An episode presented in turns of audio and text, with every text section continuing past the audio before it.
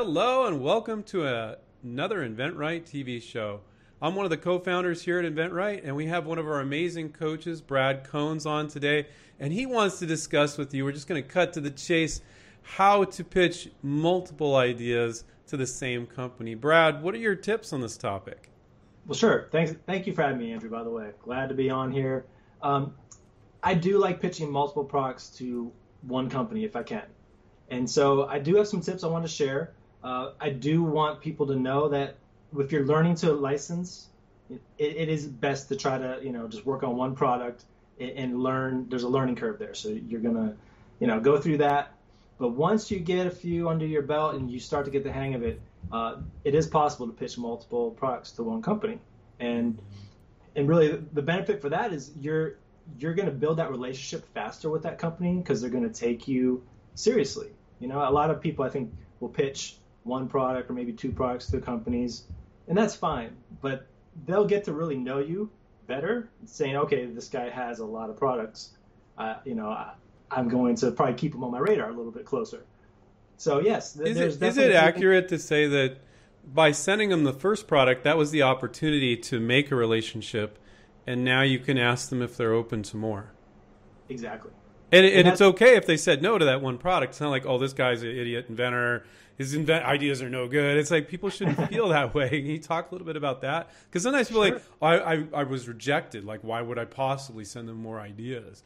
You know, I mean, um, I mean that's a thought. People don't say it that goofy way, but they're thinking it a little bit subconsciously or consciously. Mm-hmm. They are. They are, and they just have to remember it's a numbers game. You're going to get a lot of no's before you get that yes, mm-hmm. and and companies know that too. You know, they they'll say no, but a lot of times they'll say, yeah, keep sending ideas. And that's just, that's encouragement to keep pushing. Not everyone's going to say that, but most of them mean it. You know, they, they want, if they're open to ideas, they're going to want more of them, whether they state it or not.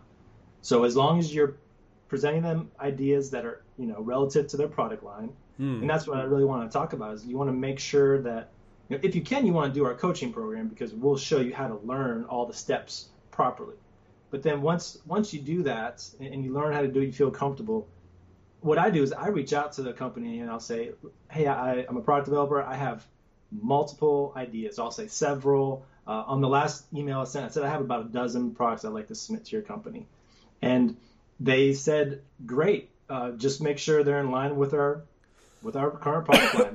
Which tran- translation? Don't waste my time with stuff that doesn't make sense for us. Yes, yes. so I read between the lines, and luckily I, I did some research, and that's what you want to do. You want to study the marketplace. You want to know what's out there. You want to become an expert in that micro category, or you know the category that this company's currently selling products in. And not only you want to become an expert in that category, you want to really learn their current products. So you want to go on their website. You want to you know, if they have a catalog, you want to look at everything. You really want to get familiar with what they're doing. That way, when you're pitching ideas, even if it's not a fit, you know, I, I pitched one and they said, yeah, you know, good idea, um, not really a fit for us. Or we've we tried something similar to that in the past. Mm-hmm. And sometimes you're not even going to find that because I, I did, you know, some searching for, you know, similar products, and and for some categories you really won't even find them even online. And so, but it was good because it showed that I was on the right track. Right. And so just slowly, you know, kept pitching one or two ideas here and there. Now, when they said just make sure it's a right fit for us, did you remove a few of those 12 or were you like, no, I was I spot on uh, all 12? Well, no, I actually had more than that. And so I just oh. didn't send them the few others. Okay. So I, yes. Um, and why, but, why is that? Or is it because if you do start sending them stuff that's way off the path from what you can see is a right match based on their product line that they might be going, okay, this is becoming a time suck.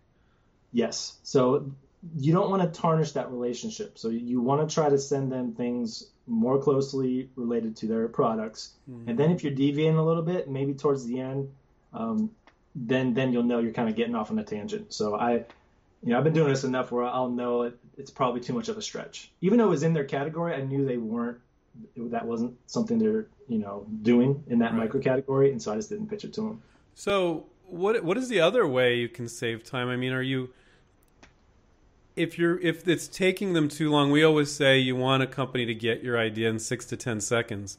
Is it would yes. that be another tip? I'm probably stealing all the stuff that you were just going to say already. Anyway. No, um, let's see. So for one of my companies, luckily I was able to get on the phone with them, and Mhm. before I even went and tried to have marketing material made and PPAs, you know, and Mhm. like sales sheets, virtual prototypes, um, I just said, hey, can I can I pitch some concepts to you? And I just want to know if any of these would interest you. So that way, I I literally, I think said nine or ten ideas. And they liked three or four of them. They said, "Yeah, if you develop something Awesome. further along those lines, I'd be interested."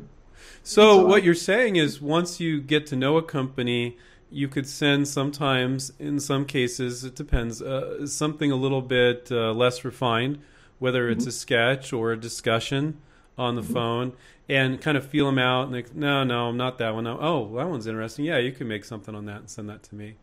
Yeah, Um, so it saved me a lot of time. So I didn't have to because I'll Mhm. create my own virtual prototypes and sales sheets, and obviously that still takes time. Um, Now, I have strong feelings about coming up with ideas that are only for. I want to get your idea on this because it tapers in with what you're talking about. Submitting multiple ideas to the same company. Um, I don't think it makes a lot of sense to create an idea that's just for one company.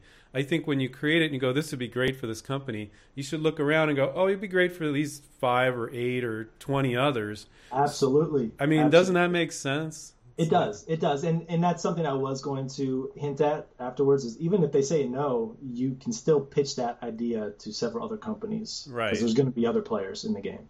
Right, right, right.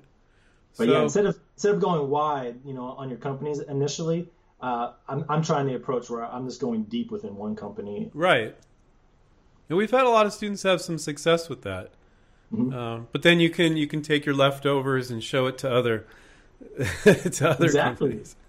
You know, Exactly. but I mean, how does that make you feel? Does it make you feel good that you have a relationship with this person in the company and that you had that conversation and they're like, no, not that one, not that one. Oh yeah, that one. I mean, doesn't that feel cool? I mean, it's like you feel, must Yes. feel like a pro when you get to that point.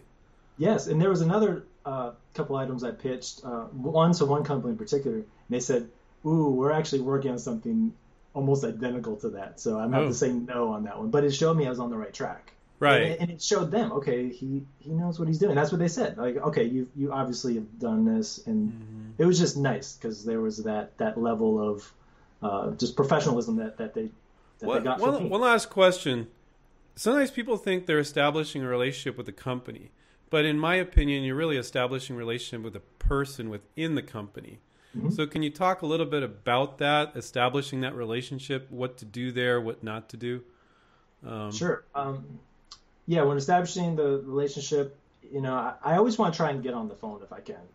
Now, that's not always the case because some people are just really busy. Yeah. And so uh, when I, I did that for one company, really couldn't um, get in touch with them, left some messages, and then it just got onto email. And so we were just going back and forth on email. And you just want to really cater to someone's communication style. You know, some people are Mm. really, you know, quick on LinkedIn, so you can, you know, hit them up on LinkedIn. Other people just want to talk on the phone. So I, I really try to cater to that. I don't I don't want to uh, you know I want to be that polite pest, but I, I don't want to you know obviously get under their skin. So I want to keep things as as nice as possible. You know, as far as keeping that relationship. And as you said earlier, don't waste their time when things aren't right for them or their product line and make the presentations very clear and concise.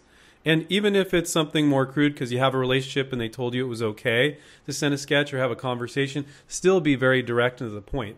If you were going to go over nine ideas verbally with them, um, you're not going to talk 30 minutes for each idea. You're going to be like boom, boom, boom, and that's that's very hard for some inventors, or just to even be able to describe it verbally. So if you can't, don't. And if you're not prepared, I would say don't do that. Yeah, that- I would probably try to write it out or even practice saying it. Right. You know, friend or family member, just so you get your script down.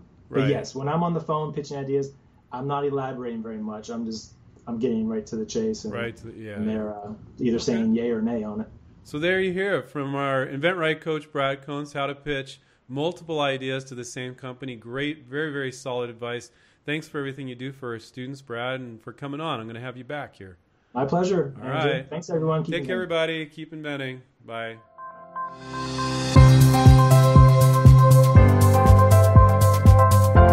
There's a great idea in each of us.